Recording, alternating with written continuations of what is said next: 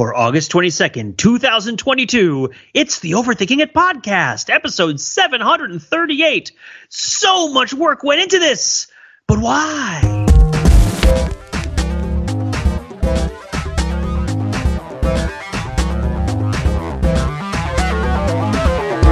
Yes, it is in fact overthinking it, and I am in fact Peter Fenzel. Matthew Wrather is still hunting the predator. Uh, the prey has become the predator. I believe the predator has fled across four states, and Wrather is pursuing him on horseback. So uh, when Wrather kills the predator and returns with the trophy, we will let you know. But for now, the rest of the overthinkers are without our stalwart captain. What are we going to do? Thankfully, we have a big tradition that we always do. Everybody knows, of course, we have smarter fun together. We're we're smart, funny friends on the internet, and everybody knows that when it hits August 22nd, every year the Overthinking It podcast announces its number one song of the summer, and we've got a great panel to talk about the song of the summer. So, uh, Mark Lee's with us. How are you doing, Mark? I'm doing great. We're going to talk about the song of the summer. You boogieing down? Have you had a hot summer full of hot tunes? That's right, on the beach, blasting my tunes. We've had a severe drought full of hot tunes. Jordan, Jordan Stokes is here too. Here I am. Here you are for the song of the summer. Yeah, I, I, always love this summer, this episode when we put our stamp on it and tell people what the official song of the summer for overthinkers has turned out to be. Indeed. Really, we all crave institutions. That's really what this all boils down to is just the only thing people really trust is websites and podcasts that tell them the things that are the best. It is they they go unquestioned. There will be no debate. There'll be no uh, there'll be no doubt utter confidence. We are, uh, it's like we are riding a dragon, flying into King's Landing to declare our reign. Uh, our authority is unmatched. Uh, surely we'll talk about that show at some point, but not today, because today we are talking about Mark Lee. What's your number one uh, nominee for Song of the Summer? I tell you what, Pete, I got yeah? a little throwback here. Um, it's actually from 2013, but the sound might as well be from 1993, if you know what I mean. It is a real banger of a uh, power pop, kind of pop punk, really guitar driven, speedy song. I am, of course, referring to the theme from Paw Patrol. Paw oh, Patrol, right. the beat there on the double. Yes, that's right. Be that. According to my finger, which is really on the pulse of the of youth of America, uh, is my pick for the song of the summer 2022, the Paw Patrol we, song. We know the number one criteria for the song of the summer is how many times you've been forced to listen to it in a row by somebody else who lives in your house and doesn't pay rent. What's that number for you? by, by, by, a young person as well, right? yes, yes. Yeah. The youth, the youth culture. yes, really, it's the youth that picks the song of the summer, not us oldies. That's no, that's why our, not. No. And the How many like, times do you think you've listened to the Paw Patrol theme in a row involuntarily uh, I, this summer? How how high can I count, Pete? That, that's, that's how many times. All right, all right, all right. Like for for those of you who don't have young children, we have to kind of explain what that experience is like. So imagine that Elvis Duran from Z100 lives in your attic and he only comes down to demand that you play the Paw Patrol theme song, and every now and then he poops his pants. That's basically it. so it's just like Jane Eyre, is what you're saying. in, in the meaningful ways, yes. yes, excellent, excellent. Yeah, this is it's a really fundamentally transformed relationship with music that you happen to have. You see, all of our people on the panel today are parents of small children, and parents of small children, of course, defer to the small children in most of their listening, and the small children are tyrants. Jordan, what is what is your number one song of the summer, as calculated by the number of times in a row you've been forced to listen to it involuntarily by some someone who lives in your house and doesn't pay rent. Yeah. Oh man. So do y'all know? Do y'all know the uh, the movie Sing? Yes, yes, yes. Yeah, right. Sing is a good movie. It's a, it's an interesting movie. In many ways, I feel like it's the most accurate depiction of the music industry that anyone has ever come up with because there's this like impresario who's getting this big concert together and all of the the various performing acts have these struggles in their lives and they manage to get up there and sing on stage. And at the end of the day the impresario makes like a lot of money and all of the performers go back to those problems in their lives which have not changed or been solved at all. But anyway uh, in sing there is a performance of the classic elton john song i'm still standing by a gorilla. Uh, and the version of this that is in Sing is really good, although maybe not quite as good as Elton John's version. And the version of it that my two year old sings when he goes over to the piano and pounds any random key and goes, I'm still standing, yeah, yeah, yeah, I'm still standing, yeah, yeah, yeah, forever is my song of the summer. Man, don't y'all remember when you were young and you used to get to choose the song of the summer by hitting things and yelling at people? I mean, I, I, you know, I joke, but of course, this is this is true to life. I, do you guys want to say anything about? We have a lot of songs that we've lined up to talk about today because certainly the cho- the choice the the choosing process for the Song of Summer is elaborate. There's a bunch of rules. It's like the American Song Contest. You see, we we scour the country for the songs that our children force us to listen to, and then we put them all in a room for several weeks, and then we make them play over and over again, but pretend each time it's different, and then we pick a winner at the end arbitrarily. Uh, but yes, yes, yes, I would say that. Uh, to add to this first round, the one I'll throw on the pile, I think the song that I've probably listened to the most on repeat this summer has got to be, and it, maybe this is one that other people resonate with too, is the pop punk. Uh, what's the guy's name? The former lead singer of Fall Out Boy. Mark, you also had heard about this one.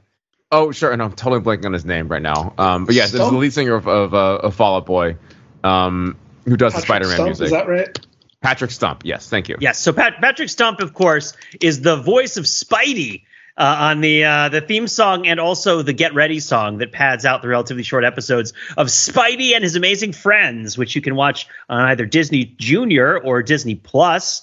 Uh, which is honestly a pretty that Spidey and his friends in and of itself is a very elegant property in terms of what it accomplishes by putting out there by uh, very simply splitting up the persona of Spider-Man into these three characters without uh, without having to have a multiverse kind of situation or anything, just by referring to the one who's by default known as Spider Man as Spidey to a bunch of hmm. people mm. who have never seen him before. They then never call him Spider Man. They just call him Spidey. So there's three people who have the Spider Man logo, right? It's Spidey, Ghost Spider, and Spin. So that's that's uh, Gwen Stacy and Miles Morales. Uh, and that's a great. Have you watched that show? That's a pretty great show. I know we should focus on the music, but um, it, it's like the Green Goblin and Rhino like perform everyday nuisances like stealing birthday cakes or making things dirty. At one point, I think the Green Goblin enthralls a bunch of pigeons to knock over people's chess pieces. It's and then they use science to fix things. It's great, uh, but it has this like jammin' Fall Out Boy esque theme song. Uh, go Webs go is is the refrain that uh, I think I, I, certainly have it. On, I have a three song playlist on Spotify that just has two of the Spidey songs and then a Spidey song from the Disney, the Mickey Mouse Clubhouse that my little guy wants me to play over and over and over again whenever we drive anywhere. If um, you're not so familiar with this, but you but you have heard the Paw Patrol theme song, which is statistically more um, uh, more possible, which we'll, we'll talk about some of the kind of the, the, exposure outside of you know parenthood in a second. Um, I'm sorry. They, I'm sorry. Did you say more possible? Possible. Would you say it's a Poisson distribution, or is it? uh, it's gonna be a rough episode, guys.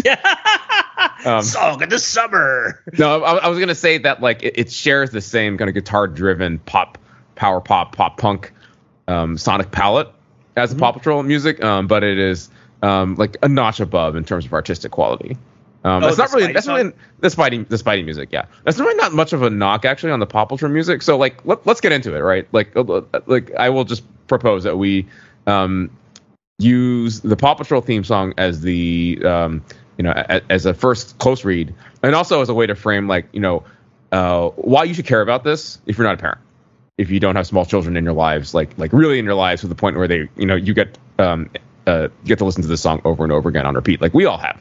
Um, so first of all, right, like Paw Patrol is like enough of a mainstream, uh, widely known pop culture thing, such that it has been parodied on Saturday Night Live, on Colbert, and, and plenty of other places, right? It's like a reference, like you should get it kind of like on the lines of Sesame Street. Like, would you all at least agree, like at that level, like you know, Paw Patrol is very widely known among the non-parent set?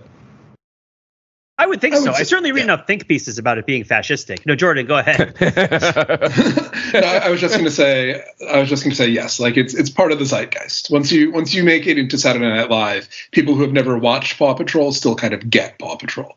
Yeah, yeah, yeah, yeah. Um, so with that established, then right, uh, if you're not a parent but you want to know what's going on with the culture, it helps to know something about these shows. It helps to know um, about the theme songs as well, and about what they are, uh, the function that they're accomplishing within the show, and uh, what they also they're accomplishing within within the minds of three year olds in America. Um, because if you care about our future, which you should, um, you should care about how our three year olds are getting indoctrinated um, through the through the the, the ripping guitar music yeah. of the Paw Patrol song. Yeah, I was going to start with the most serious question of all for you, Mark which mm-hmm. is is the Paw Patrol theme song ska? No. No, okay. It's it's it there there is a ska song in the Paw Patrol uh, sonic palette though. the Paw Paw Paw Patrol. You know, Jordan, you know what I'm talking about, right? I actually don't watch Paw Patrol, so I don't know. But yeah. Yeah, yeah, yeah, yeah, yeah. Yeah. But the the theme song is like is power pop, right? Okay. Yeah. And that's not for me not having listened to it. That's me listening to it and not re- not really knowing that sort of bum bum bum bum bum bum bum right that that uh, comes out front is that and I'm talking about the drum beat there the the the sort of the in, the there's not really a backbeat to it I guess it just sort of goes goes goes goes goes yeah uh, as a so, as a know. Green Day song would. yeah yes yes yes, the yes. Jimmy Eat World or something like that yeah yeah that's um, right Jimmy Eat World that's a good touch point for it that's what that uh, sounds like yeah, as as yeah, the Paw Patrol are eating the world yeah. Indeed, like like Fenris Wolf eating the sun. Uh, okay, so so so it's this driving power pop, and would you locate this in? You said 1990 something. Yeah, I'd give it like late 90s, maybe early late 2000s. 90s, early 2000s, something like that. Yeah, yeah. So like Green, you said later Green Day, um, or I guess like not later Green Day, but just not Longview Green Day. Right? It could be Longview Green Day as well too. Okay. Okay. Um, um, so like, I guess maybe just to put this idea out there, like there's there's a generational thing going on, right? Which is that um, you know the, the, the parents who are listening to this and Paw Patrol the show came out what did I say 2012 2013 uh, around then right yeah. so it is totally plausible that parents of children um, at that time um, you know listened to um, the power pop pop punk uh, that I just described you know when they were teenagers right and so it's like oh you know how do we make this like somewhat palatable um, to the parents um, let's make it this um, although I don't think that fully a- uh, explains the, the, the, phenomenon and like you know the, the sonic palette uh, of what's going on in these shows. Um, Jordan, you were trying to get in there. Oh, yeah, I, was just going to say that, like, to, to go back to that question of why should you care about this if you're not a parent, is like, all right, so say you're not a parent, but generationally you're still around where we are. Like, you remember that day in high school when, for the first time, you heard Green Day or you heard Jimmy Eat World or one of these bands, and like, yeah, maybe maybe now you look back on that and there's some parts of it that were silly, but man, that first time that it came on and like you heard that guitar and you hear you heard that voice and you heard that sort of feel as it like rushes into the chorus and you thought like wait a minute this is this is my emotional life. Why has music not been like this before? Yeah, yeah. like music music can be like this. Culture can be like this. The world is just open to you. And if you're wondering like whatever happened to that it's on paw patrol. And also that, also that feeling that like anything is possible and that the world is open to you and that you really feel alive I, I think that in the three year old mind that, that you feel that way every time the song comes on. Which is why they ask it over and over and over. Is that a, is there a term for that in music, Jordan? I feel like I know how I would talk about it in literature, but the notion that the music has some sort of essential quality that relays an emotional uh, state of being that the because uh, I would imagine it would be something that would have been debunked or rebunked over time by people. But you know, you're a young, you're playing music like this for a young kid and the idea being that the driving energy of the song mirrors the emotional relationship of the young kid with things like running around without pants on or like uh, uh, running around with pants on. Either of those two things.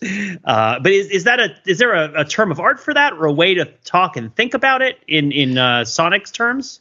Yeah, I mean, I don't know if there's really a, a way to talk and think about it. Well, uh, there's certainly not one word for it, but it is an idea that seems to like come and go and has come and gone for for hundreds and hundreds of years. So that like, you know, you, you go into like the 17th century to find this, where people get really excited with the idea that, oh, like we've cracked the code. This emotional state uh, correlates one to one to this particular musical gesture. You can even trace this back into like discussions of music in Plato and Aristotle and stuff like that, right? And uh, people who are in the throes of one of these kind of um, I, I, don't know quite what you would call it. Again, there's not really a word. These places where they feel like they've they've cracked it and they know exactly how music compares to emotion. I guess to them it was very convincing, but uh, for all of my life, you know, all the time that we have been alive, people who study music seriously have not given that idea the time of day, and it seems just like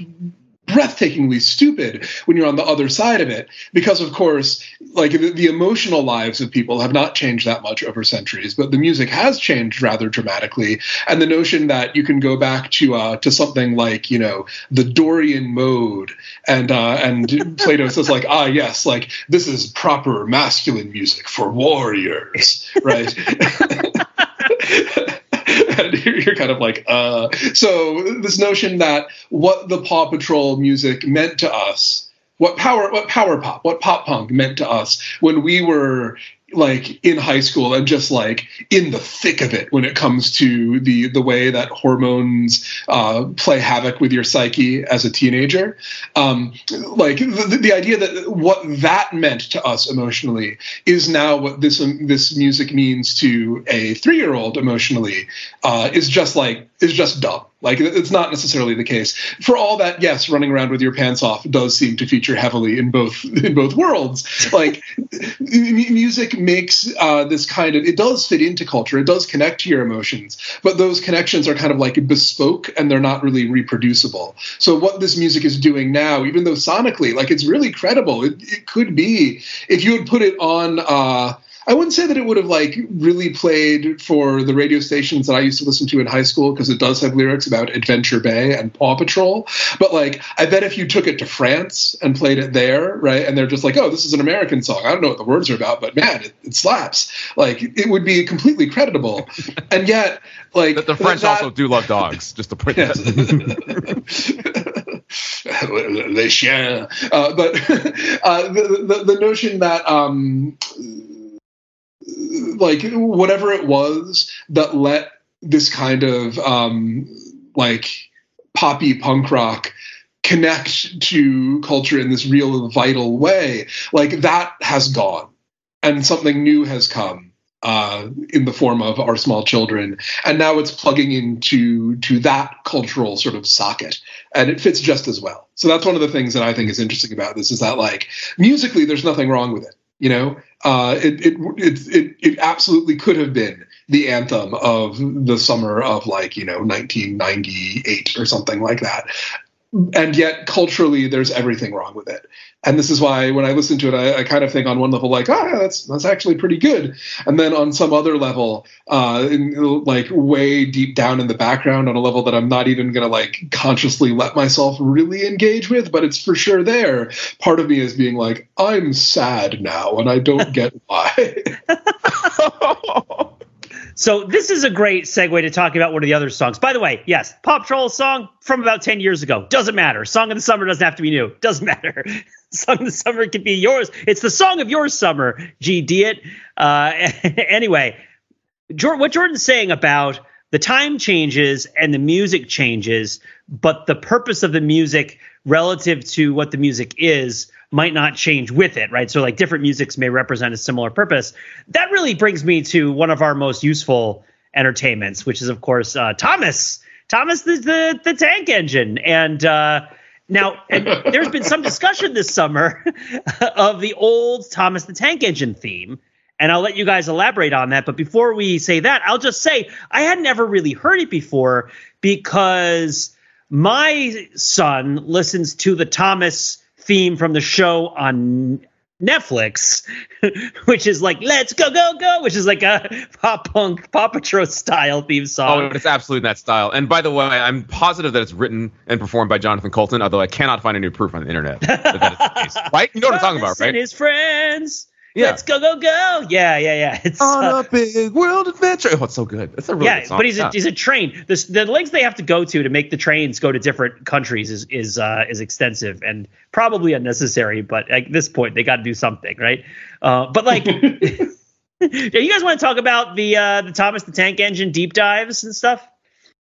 I mean, I'll, I'll, start. So first of all, like I was unaware. This, by the way, the, the, the Thomas theme song that we're talking about here is the one that goes like da da da da da da duh, duh, duh. It kind of has this like starts off with this jaunty little like piano kind of thing, um, and then goes in different directions. We'll talk about in a second. But this is also notable again outside of the world of parents uh, in that like um, it has been remixed um, to uh, to various hip hop songs. Um, so uh, if you if you Google Thomas the Dank engine, then you'll treat it to, to a feast of sonic splendors um, you know, like I'm I'm the real Slim Shady overlaid over the Thomas the Tank Engine theme song is the sort of thing that we're talking about. Anyway, um, we we found a video where a uh, YouTube music theorist uh, breaks down this song, and it is like way way more complicated. Uh, than you would expect uh, anything geared to children to be. Um, it like has like three key changes. It has like three or four completely different musical ideas going on. Um, it is very harmonically complex, um, and I love it for that. Um, in, and I'll, I'll, I'll, let Jordan take it from there since uh, you know you're you're very learned in, in, these sorts of things. Like, what else is going on here in this Thomas the Tank Engine theme song? I mean, I think that the, the best way to describe it musically is like, you know, the Beatles song, Will You Still Need Me? Will You Still Feed Me When I'm 64? Right. And how like that seems to be referencing some kind of older British music that clearly the Beatles grew up on, but we are kind of cut off from. Like, this is that. This is the kind of music that, yeah. uh, that the Beatles are riffing in that. And it's just like, it's really, really good. The, the, uh, the beat is kind of sick just like the sort of the groove. You can sort of see why people want to to put put lyrics over it. And the uh, as you say, I mean, I, we'll put the the link in the show notes. I, am not going to try to summarize the harmonic analysis, but it's just like it keeps changing to keys you don't expect it to. It does it in this kind of very deliberate pattern where these certain kind of like uh, tertiary relationships keep coming back again and again and again. And uh, you could listen to it without thinking about the harmony at all, and it still works. Like it, it's not rubbing your face in it or uh, or doing things that are weird for the sake of being weird. But if you start to really think about what's going on and try to sort of keep the original key in mind as all of it happens, you're sort of like, so much work went into this and why? this is, a, this is a broader phenomenon actually in children's music, like music for children's media, that uh, that you can find again and again and again, which is that somebody was tasked with making a uh, making a song for a property. And the people who tasked them to make the song were not going to care really what it was like as long as it was as it was basically good right? Because you know you have a, effectively a captive audience to a degree. Children aren't going to get up and change the channel a lot. Their parents are going to decide what puts on. Uh, so like you you kind of get given this uh, this task and you have this very easy mark to hit. And then you have uh, a fair amount of time to play around with that. And so you end up turning in something that goes way, way, way, way, way, way uh, beyond what you were called upon to do. And nobody notices until like maybe a decade later, somebody who probably grew up with that show is thinking back and they're like, wait, what's going on there? The, uh, the one from our childhood that often gets talked about with this is the theme song to the original Transformers show, which is in some kind of it's in like 11 8 or something like that. Like the, the time signature is absolutely bonkers and shifts constantly over the course of the song. And you never would know this. Like you're just sort of sitting there like bopping your head yeah you know take that megatron. But if you actually try to pin down what's happening like you know, somebody. What's the line from The Wire? Right? They gave a damn when it wasn't their turn to give a damn, uh, and and the world is all the richer for it. So that guy is Charles Cornell. I just want to name check him on the audio so that if people don't come to the show notes uh, or the Discord, they'll be able to look it up. But you should come to the show notes of the Discord. They're great places. We chit chat about all this stuff. It's a lot of fun. Uh, it, you know what?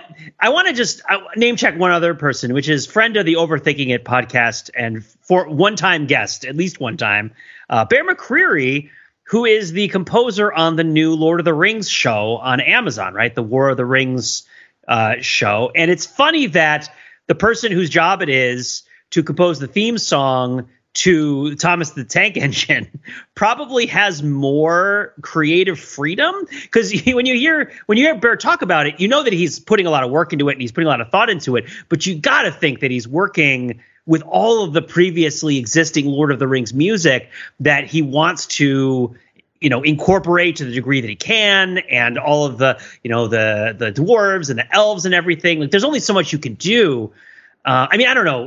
With I guess these are also children's shows to an extent. Uh, do, do does any of that stuff resonate with you as a song in the summer candidate? Uh, any of the uh, the Game of Thrones or the Lord of the Rings music that's been kicking around?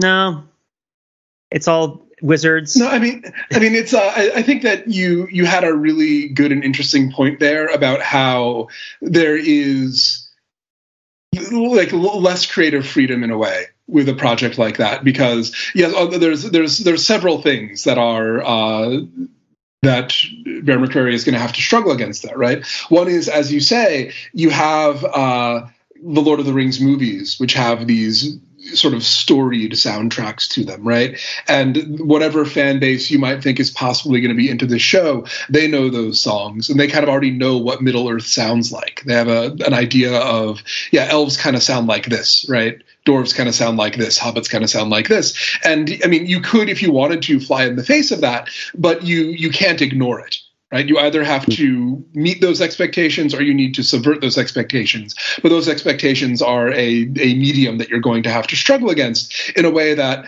we need a we need a power pop song for a show about cartoon dogs, right? There, there's a there's no there's no friction to struggle against there. Also, uh, you have to think that uh, the there's a lot of money riding on that Lord of the Rings show, and a lot of executives who know something about music, and what's worse, a lot of executives who think they know something about music, right?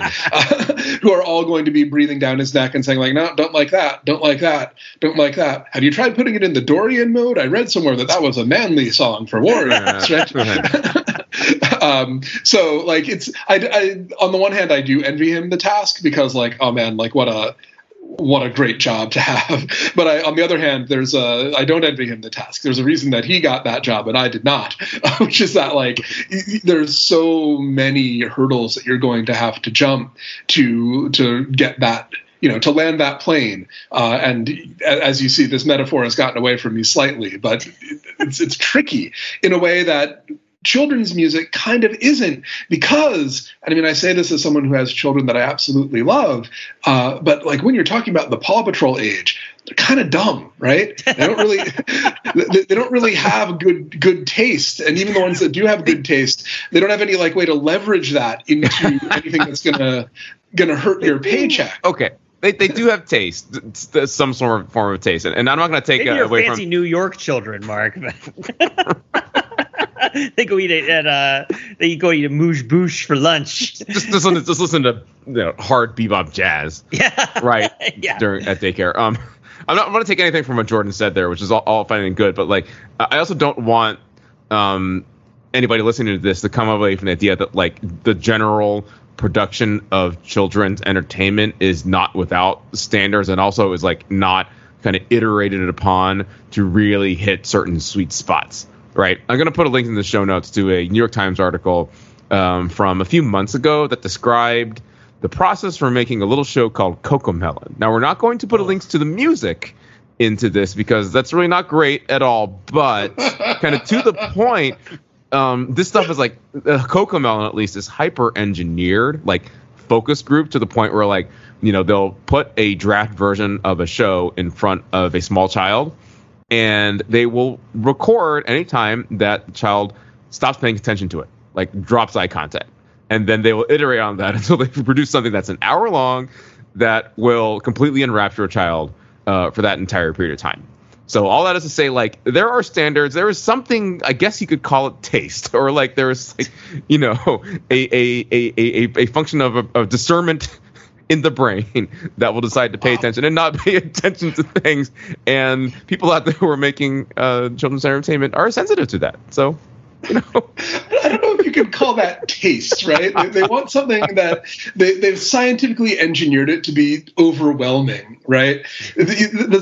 Like to call that taste is imagining that you're going to have like a cocaine sommelier who's like, you know, ah, yes, you know, the, the, the Colombian 83 vintage. This one is going to make you see through time, right?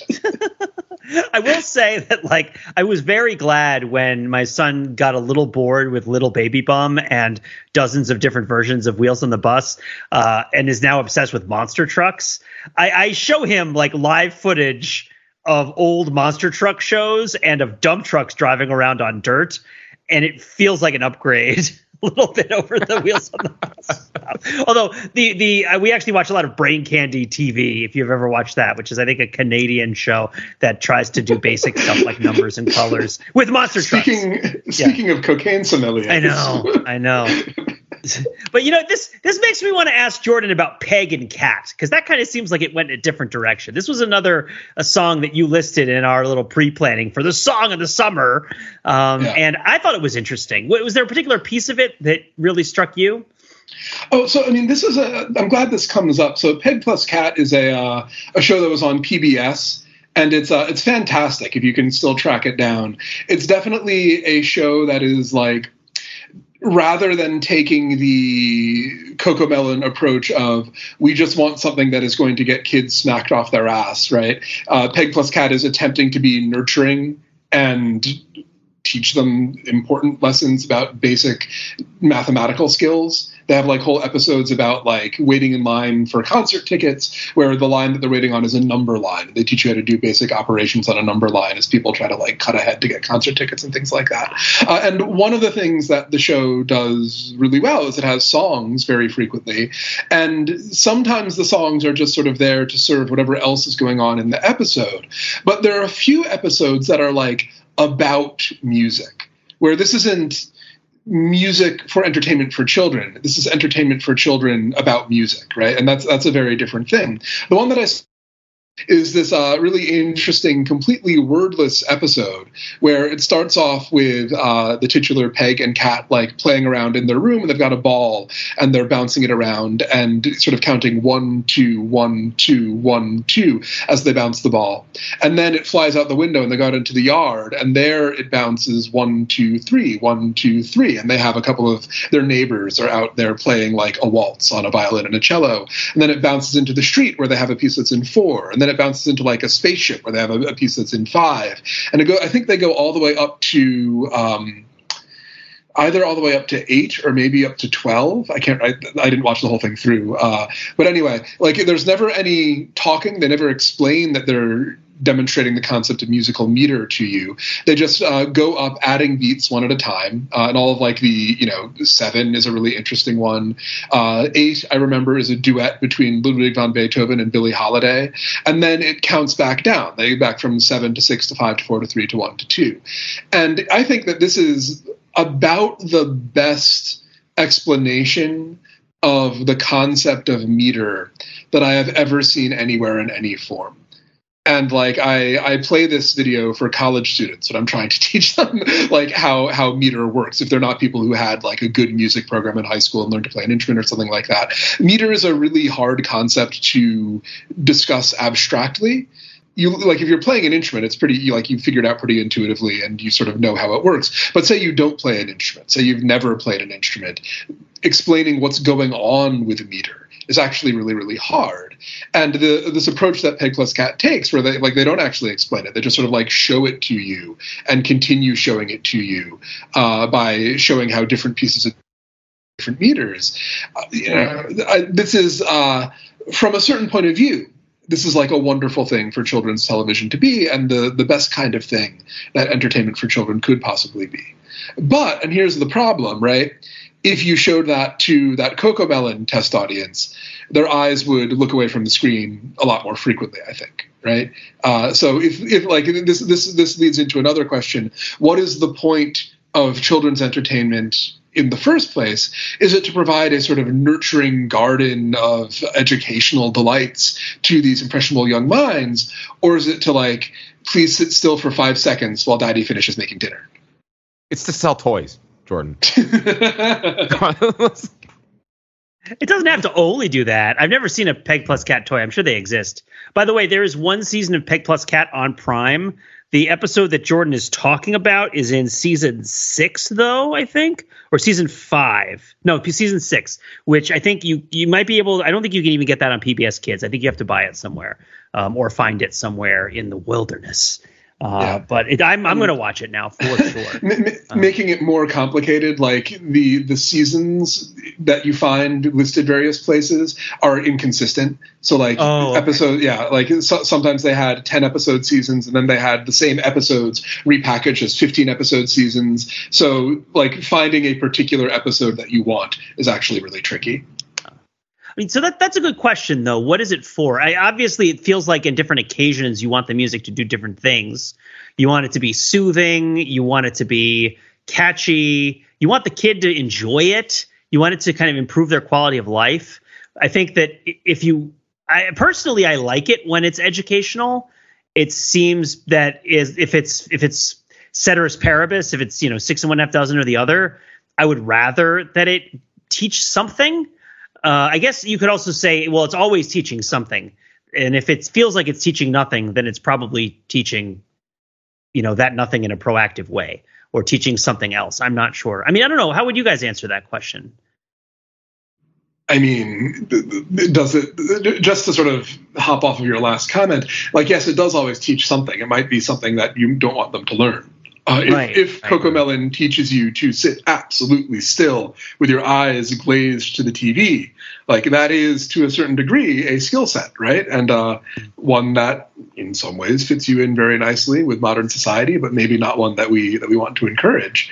Uh, you know, in a perfect world, I don't know. That's that's probably that's probably alarmist old man though yeah. You know, like I, mean, I don't know about you guys, but I sat my three year old to watch They Live, and you know, he put he's got the glasses on, right? You know, he does not just like sit there and obey, yeah. right?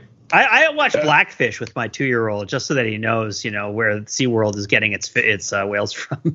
like, I, I just I sit down. What would be the silliest thing to show a, a two year old? Like Zeitgeist? Maybe? Like did you guys watch that thing?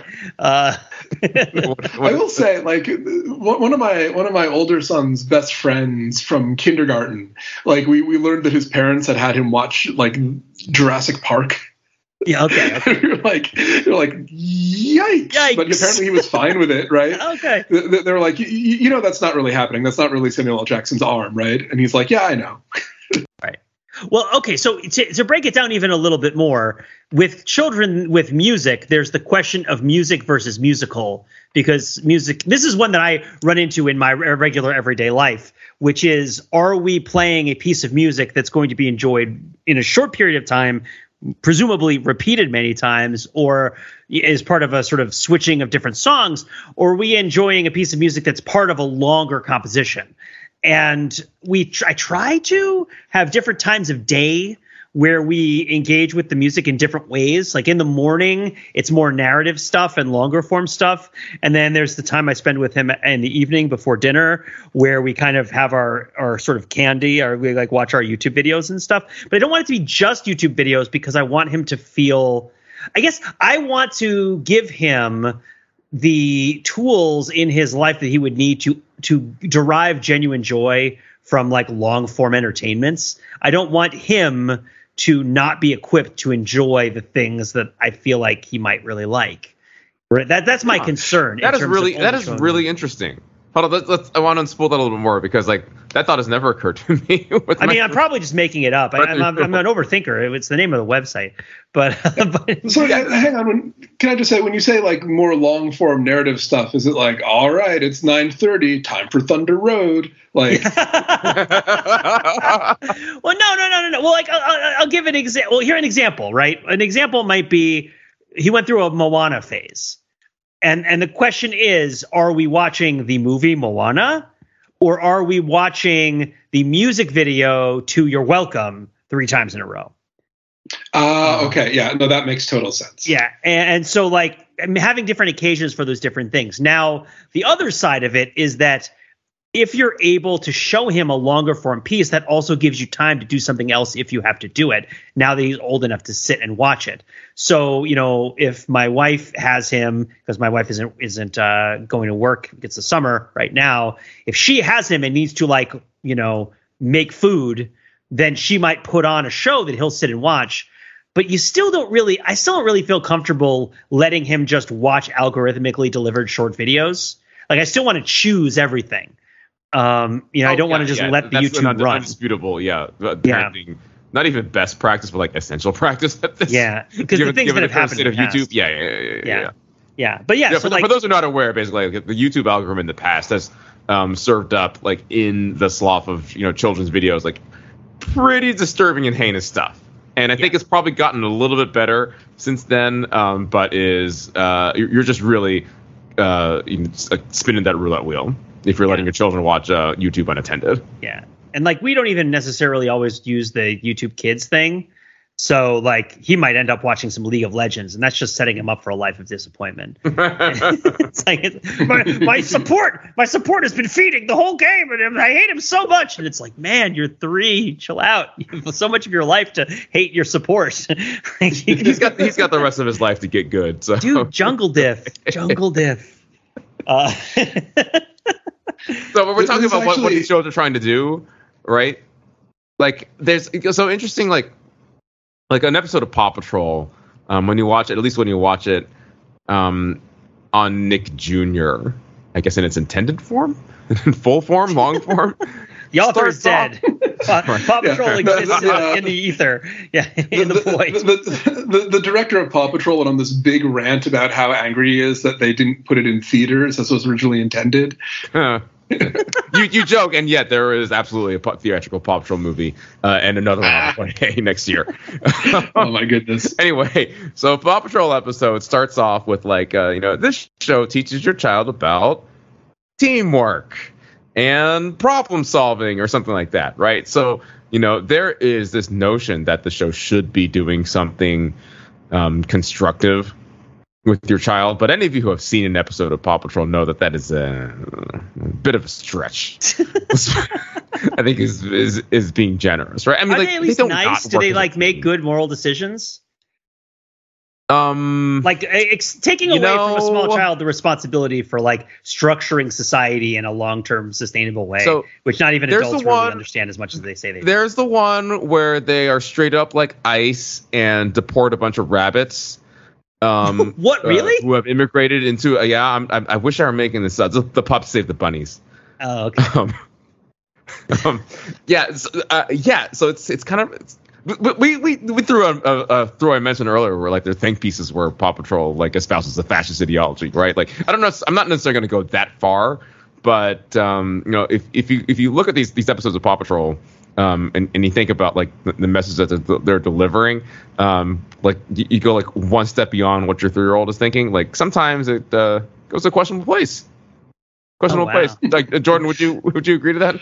Yeah, absolutely, I would because like the thing with Paw Patrol, right, is that uh, the mayor is an absolute incompetent right? Like the, the, the, the Democrat, uh, Mayor Goodway. Like there's, there's so there's there's one mayor from like the neighboring town who is evil, and then the the mayor of their town. Like it's not that much of exaggerations. Uh, mayor Humdinger is um, an ersatz Trump. Yeah. Yeah, and then uh, Mayor Goodway, who is the the mayor of like the town that Paw Patrol resides in, is a like is not just incompetent, but like you know her main concern is that she has a emotional support chicken that she like she wants to have a beautiful life and she she tries to make things good for the chicken. And that's like it. That's all she ever does. If anything goes wrong in the town if the town needs to be governed in any significant way that's down to ryder and his team of pups who are as far as we can tell like they are not elected. They're not really employed. They just sort of charge in and take over the situation. And they you know they're not to call them a uh, a bunch of paramilitary brown shirts would be pushing things slightly because you know there's no violence in this universe whatsoever. But you know there's a cop and they all have these big vehicles and the the fire hose dog you know the, the, firefighter dog sometimes sprays his fire hose on things and you know they're they are effectively a outside uniformed oh. uh, authoritarian organization. And like this is this is how things should be. They're the ones who can actually get things done. They're the ones who should have the authority which is you know kind of a fascist message right? Jordan this is the first time that i've put one on one together that marshall has um, is a dog and has a fire hose and could be which could be used for things other than putting out fires i.e crowd control. Wow that, that's such a really dark place Whoa, Man, I don't think reminds me of, I wrote a piece like years and years and years ago for overthinking of it about how the Care Bears were this awful paramilitary emotional control operation that like located and eliminated unacceptable emotions. But I can't find if I find it, I'll put it in the show notes. But uh, I didn't realize that we were there with Paw Patrol. I I mean, I will jump to a show I've wanted to talk about, and we've been talking about it on the Discord uh, and uh, and I think we'll keep talking about it a little bit. Is I really want to talk about Blaze and the Monster Machines, and my song of the summer from Blaze and the Monster Machines is the Pickle Family Campout song, the Pickle Family, which has a lot, which is a, a straight up pop polka, which is uh, which we'll link in the show notes, and it's just a super catchy and extremely endearing song. Um, and the concept of this show is is interesting. I think, like Paw Patrol, it's surprisingly elaborate, uh, and and yet also, like we've discussed, its core concept is elegantly simple in more than one way. So first of all, show about talking monster trucks. Most of the characters in the show are talking monster trucks. They live in a world where the animals have monster truck wheels. Everything is a monster truck, except for the humans who drive the monster trucks sometimes, but not all the time. Right? So like world of monster trucks. Clearly this exists to sell monster truck toys, right? It's like, okay, great, awesome. I'm on board, right? Um, and the main character is this guy named Blaze, who's a monster truck, and he's driven by this driver named AJ. Uh, and the the average arc of an episode is that there's some sort of monster truck race, and Blaze has a bunch of people he's you know other trucks he's friendly with, uh, who are trying to problem solve some sort of issue that comes up invariably because there's this one heel monster truck named Crusher who determines that his only way of winning the race is to cheat, and he cheats in some way that kind of fouls everything up. This is the sort of standard uh, uh, Blaze and the Monster Machines episode, and then they they have to problem solve some way to fix the thing that Crusher that Crusher screwed up. And most of the show has is about like mechanical engineering and uh and so it's like oh yeah we have to learn the trajectory to throw these balls at to hit the button on the machine that keeps spitting out pies right or like we have to learn about magnets or we have to learn about oh math. it's a it's a stem curriculum show the yes. how enriching Exactly, exactly. Now, of course, it is. I don't think it is in any way against the existence of internal combustion engines.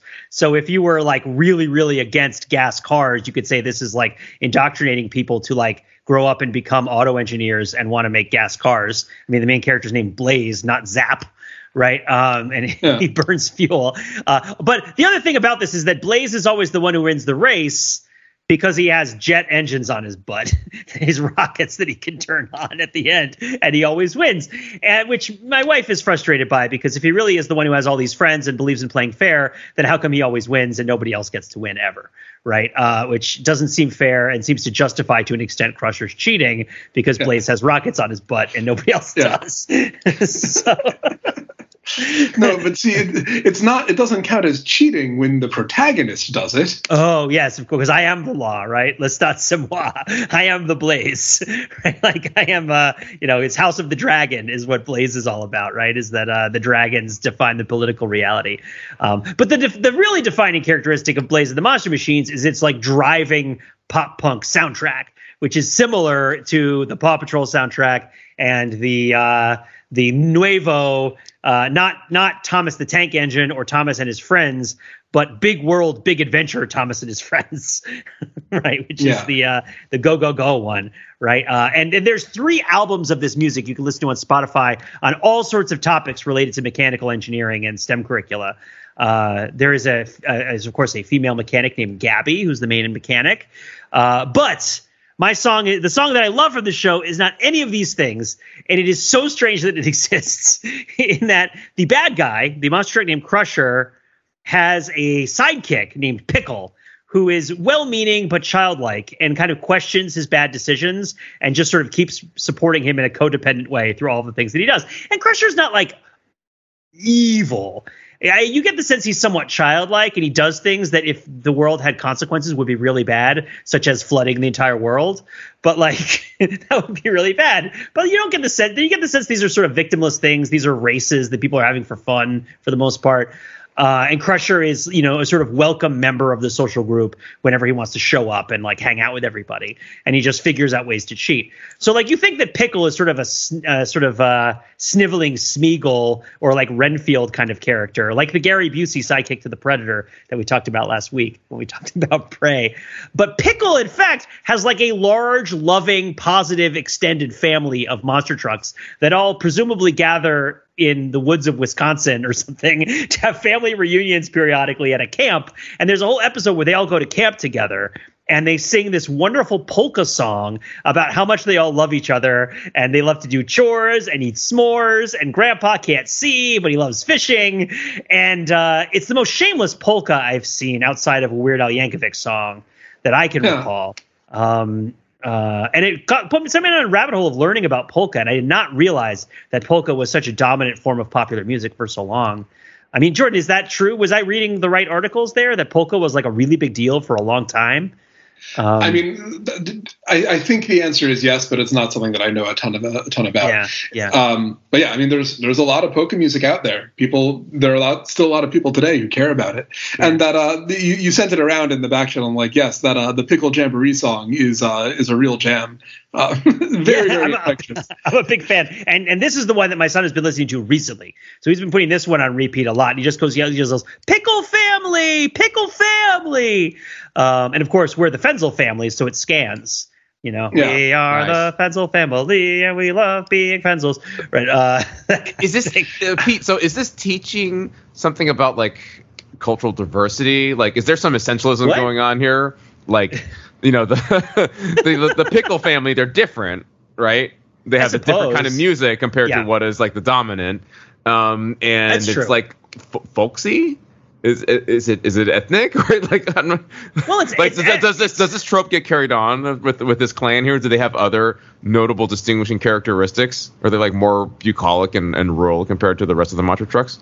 Well they're not engaged in racing with each other um, yeah, I mean, that, that's the thing because Pickle is like Pickle is the one character in Blaze and the Monster Machines whose telos is not being a big, strong truck you know right like right, right. Uh, and and i think that the the power pop sort of rocking stuff like all of that is there to say like yeah i'm gonna have huge wheels and do sick jumps and backflips and i'll win the race pickle you know pickle is in the races sometimes but he's never being like i'm gonna win the race he's like i want to be friends with my yeah. pal crusher yeah. uh, and like that just sort of that's sort of what he's oriented towards is friendship and happiness and togetherness so it really makes sense that the music for pickle is not going to have this uh, kind of airbrushed side of a van quality of awesomeness that, that, that, so much of Blaze and the Monster Machine and Paw Patrol for that matter is kind of stapled to for better or for worse.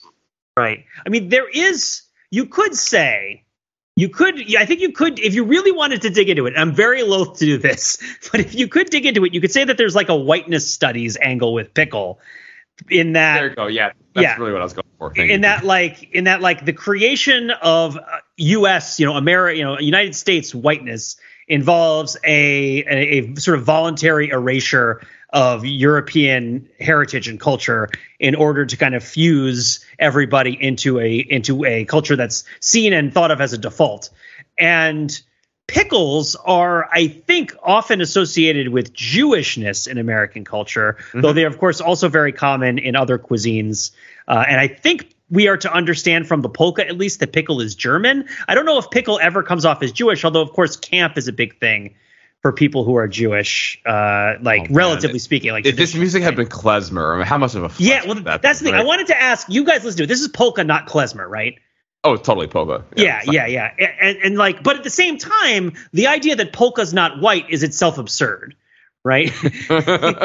because because like it just seems silly. Because partly I think because as a popular music, polka was displaced by ragtime, and I think it is one at least according to the readings that I was doing, which I you know, it's like Wikipedia nonsense. I don't have anything authoritative on it, but the idea that as a sort of late 19th century, early 20th century dance music, uh, it is sort of pre-Africanized, as one of our old professors might put it, in that it doesn't really include a major influence from African Americans, and it's probably the last big form of American widespread popular music and dance music in particular that doesn't have much influence from African Americans because African Americans huh. are such a big part of American music. I would just, I mean, I, that's this is this is sort of my thinking, right? Is like why is why is polka so white, right? And it's it's because not and it's because in order for it to exist now, it has to feel protected.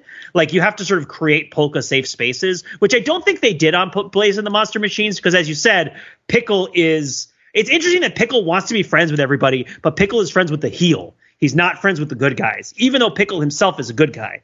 And yeah. like not a good guy, but Pickle himself is like sympathetic and kind and has the characteristics that you might expect in somebody who is, say, like friends with Yugi and Yu-Gi-Oh! Right? Like the power of friendship, Yu-Gi-Oh! Draw the blue eye, you know, don't draw the blue eyes white dragon. That would be Kaiba, right? Um, draw your dark magician, you know, because we're all friends right? Like that that that is usually a good guy character. So it's interesting that Pickle is kind of a bit subaltern, like he's kind of like the on the lower status team a lot of the time, uh, but at the same time has this sort of weird German, you know, like non-assimilated out in the woods kind of. Of course, you don't speak English. Um, so yeah, it's I feel like it would require a more thorough um, reading yeah. of a lot of the sources. I mean, there's there's things that you could connect this to, right? That like um, the the way that Pickle is with his family is not totally unlike the way that say the the Boyle family is on Brooklyn Nine Nine, right? Mm-hmm. Um, or or to a certain degree how like the Schrute family is on uh, The Office.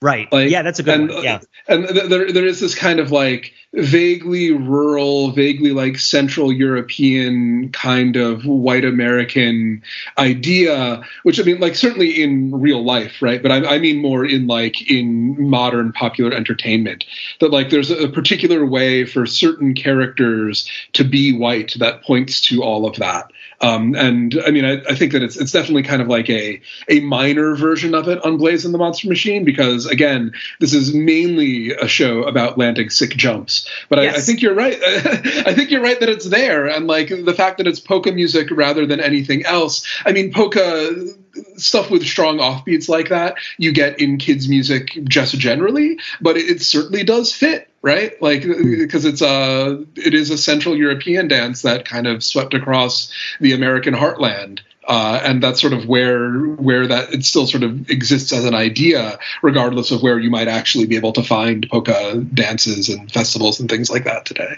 Yeah, interesting. It is interesting. interesting. Yeah. So yeah. Also, that episode is is about mass because they have to free people from spider webs by throwing heavy things on them and measuring whether it beats the loading capacity of the spider webs. So that's the STEM curriculum in the episode about polka dancing, in which all the monster trucks are landing sick jumps. Uh, for, for for a minute there, I thought when you said it's about mass, I was like, this is the episode where Blaze takes on the question of transubstantiation, and I like. Jordan, have you watched? You sound like you've watched a lot of Blaze. You sound like you've watched a lot of Blaze, or at least a little bit. I, I, have watched a lot of Blaze. Okay, uh, my okay. older son went through a big Blaze and the Monster Machines phase, and uh, but my favorite thing about Blaze and the Monster Machines is that it like when they are going to solve these problems, they will turn to you, the audience member, and say like, okay, in order to like, in order to squirt this water hose at that spider, or in order to turn on my jetpack that lets me win the race, I need you all to shout something you know, shout left, shout right, shout let's blaze. Uh, and my son would never do it. so there would be this where like, it's like, okay, time to say it. Silence. You said it. that's, a, that's a that's a whole other genre or subgenre of a television shows like breaking the third wall, engaging the audience in that kind of way. Um, Which is the third I, wall? The third wall, fourth the wall. Floor? No. the, the, third wall is the left one. Oh, okay, gotcha. Sorry, the fourth wall. Sorry, break, break, break the fourth wall. I appreciate yeah. that. Uh, well, they're breaking a lot of walls in Blaze of the Monster Machine. So just make sure you know which which wall we're talking. So yeah, so like Blue's Clues and, and Dora the Explorer and stuff.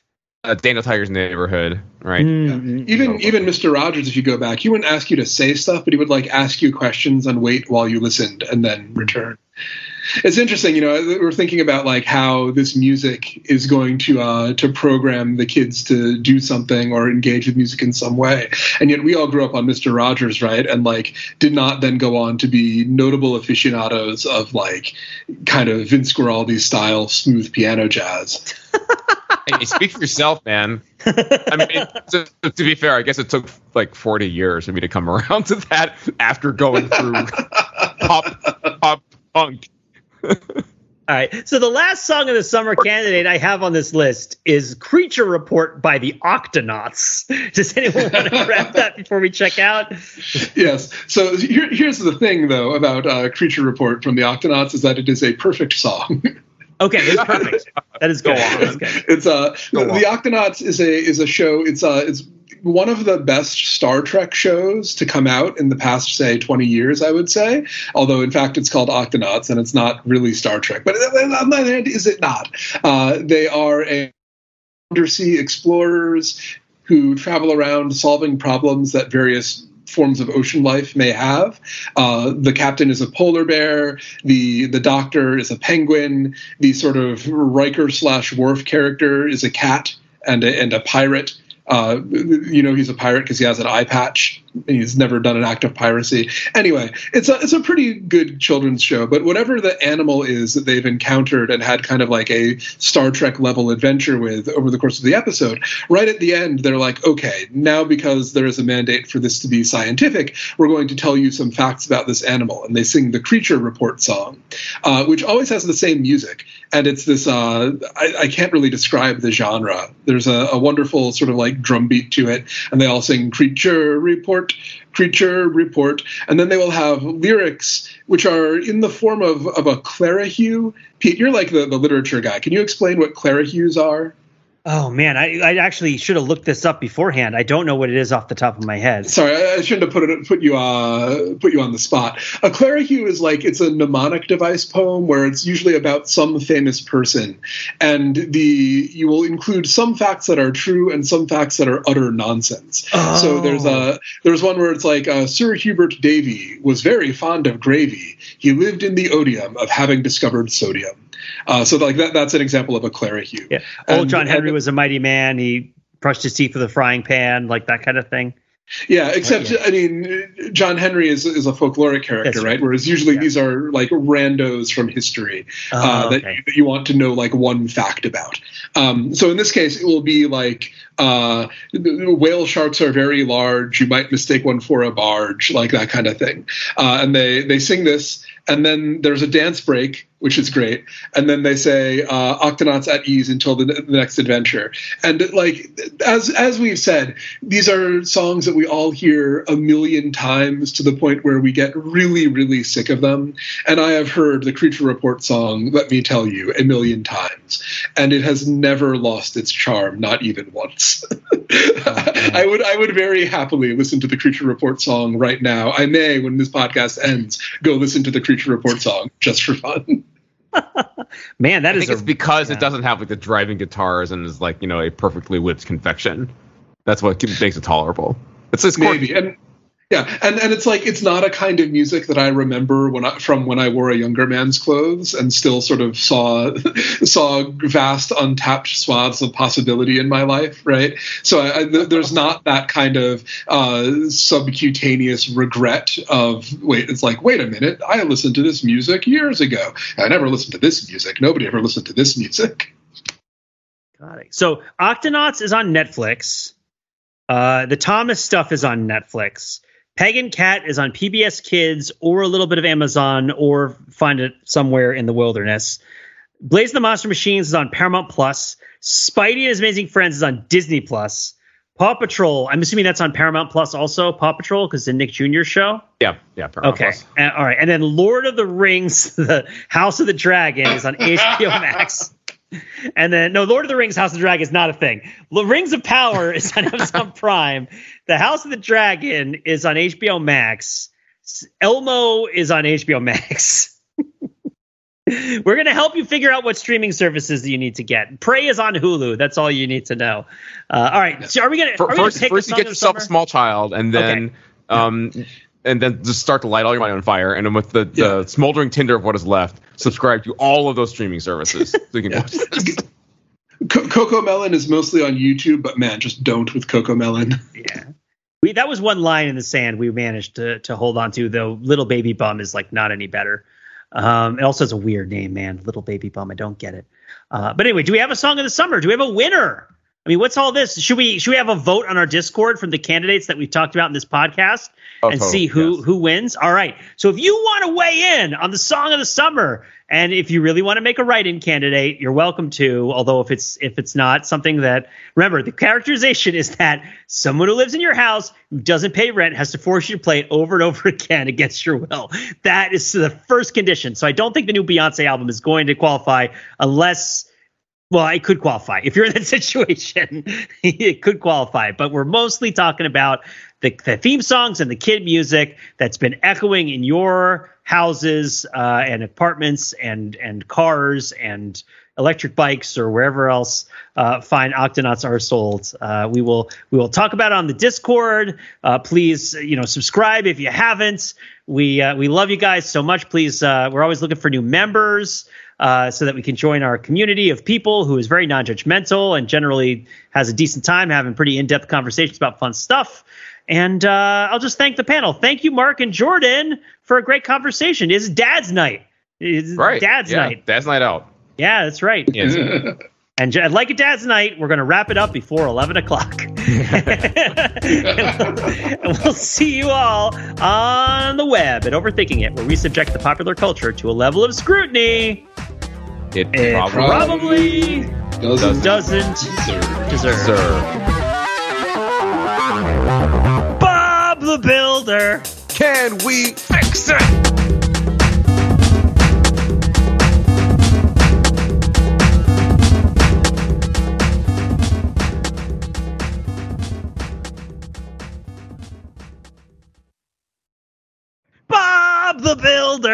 Yes. No! we can. no, it's beyond Oh, our means. can't? It's impossible. Oh.